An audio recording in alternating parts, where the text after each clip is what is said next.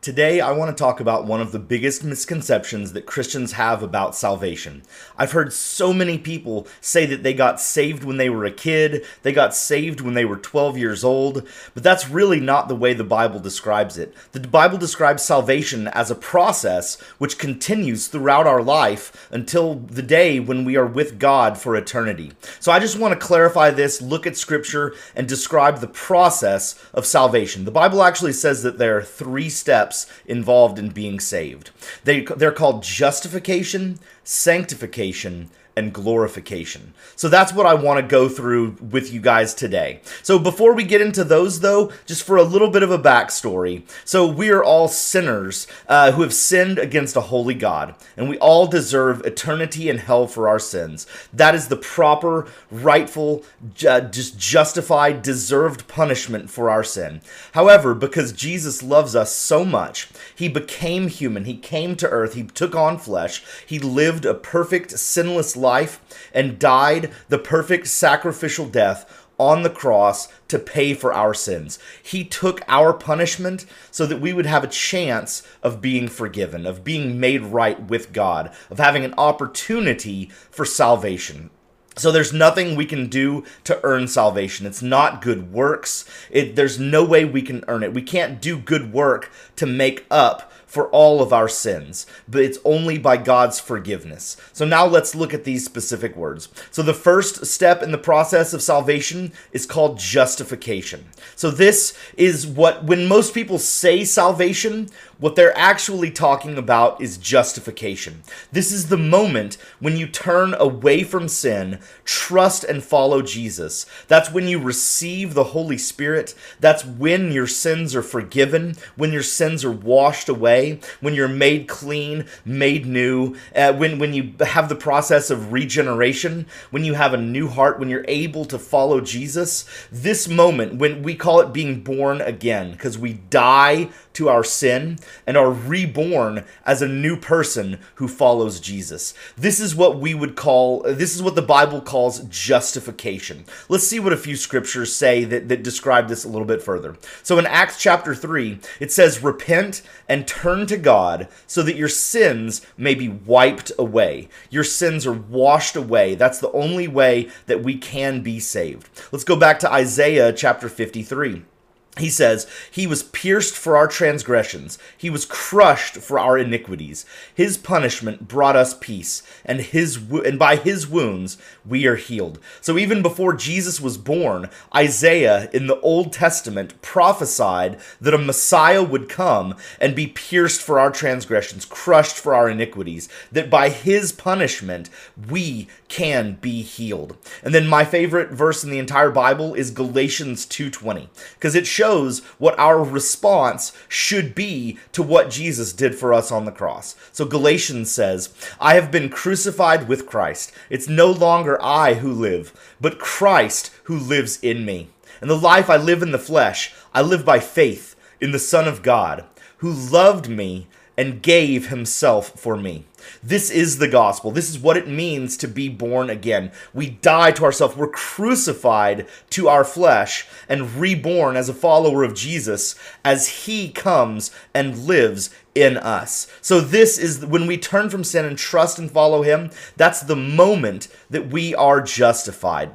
So, just a few things. The moment we are born again, we are 100% justified all of our sins are forgiven. You are exactly as justified one millisecond after giving your life to Christ, even as you will be after you've already been in heaven for 10,000 years. You are just as justified if you are a believer now as you ever will be for all of eternity. And this also means that you and I are every bit as justified as Paul, Peter, Moses, Charles Spurgeon, any other pastor, the most holy, uh, godly person you've ever met. If you are a follower of Jesus, you are every bit as justified. Your sins are as forgiven, as clean, as washed new. You are a saint in God's eyes. You're every bit as justified as anyone who has ever lived. And we are also, but, but going the other direction, we are no more justified than anyone else. Whether that's a murderer that has a deathbed repentance, uh, anyone, as long as they've followed Jesus, eh, then then and truly become born again, they are just as justified as anyone else. We're all on the same playing field. And that's because there is absolutely nothing we can do to become more justified because it is 100% the gift and work of God, which we can only receive by grace through faith. It's only something we receive, not something we work for. It's a gift from God. And so anyone who is a follower of Jesus is the same level of justified, the same level of forgiveness. But salvation doesn't end there. It's a process that the Bible says continues throughout our life. So once we're justified, that's the first step. And then the next step, it's called sanctification. This is uh, from the word that means to become holy, and it also means to be set apart. So this is once so we're justified, our sins are forgiven. So then we need to be set apart. This is when we move away from those sins and turn and become more and more like Christ. We serve him, we follow him, and we just grow closer to him in everything that we do. So uh, human nature, our, our own flesh, our nature is to be selfish evil, and an enemy of God. Sanctification is the process in which we are freed from our sins and become more and more like Christ. And this is a process that will last uh, the the entirety of our life. So if, the, if we're doing what we should, from the moment that we become born again until the moment we join God in eternity for heaven, that is when we go through the process of sanctification. So it begins with being forgiven, begins with receiving the Holy Spirit. And then the rest of our life, we are called to become holy, to be sanctified, to be set apart, to move away from sins, to move away from our childish, selfish, uh, just ungodly ways, and to become more and more like Christ. Christ, to serve him, to love him, to help others, to spread his message, to do any all to do all of the things that God has called us to do in the Bible. So this isn't uh, uh, this isn't a linear process. We don't go straight closer towards God. Some days we do big steps forward.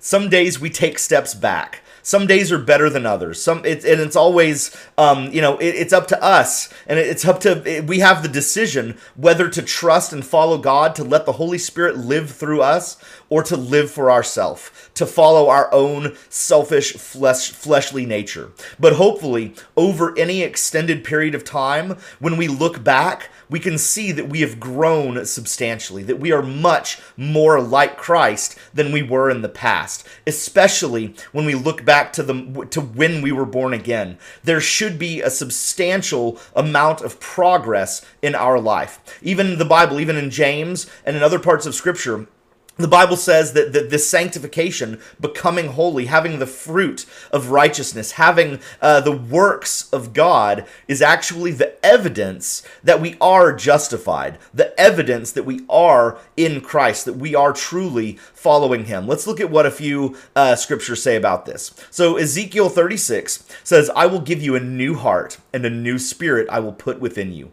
I will remove the heart of stone from you, and give you a heart of flesh. So our, our desires, our wants, the things that we that we long for in our life, God promises that He will remove them. He will He will change the bad things that we want, our heart of stone, and that He will replace it with a heart of flesh. That that the, that His will, His desires, His heart will become our heart if we are willing, if we allow Him to to to, to guide us and, and just to to have um, the, the the things and just to follow Him and His will. So I want to read Titus chapter 2, and that's going to lead us in to the last part. So, this basically right here covers everything justifi- justification, sanctification, and glorification here in one passage of Scripture. So, in Titus, the Bible says, The grace of God has appeared, bringing salvation to all people, training us to renounce ungodliness and worldly passions, and to, to live self controlled,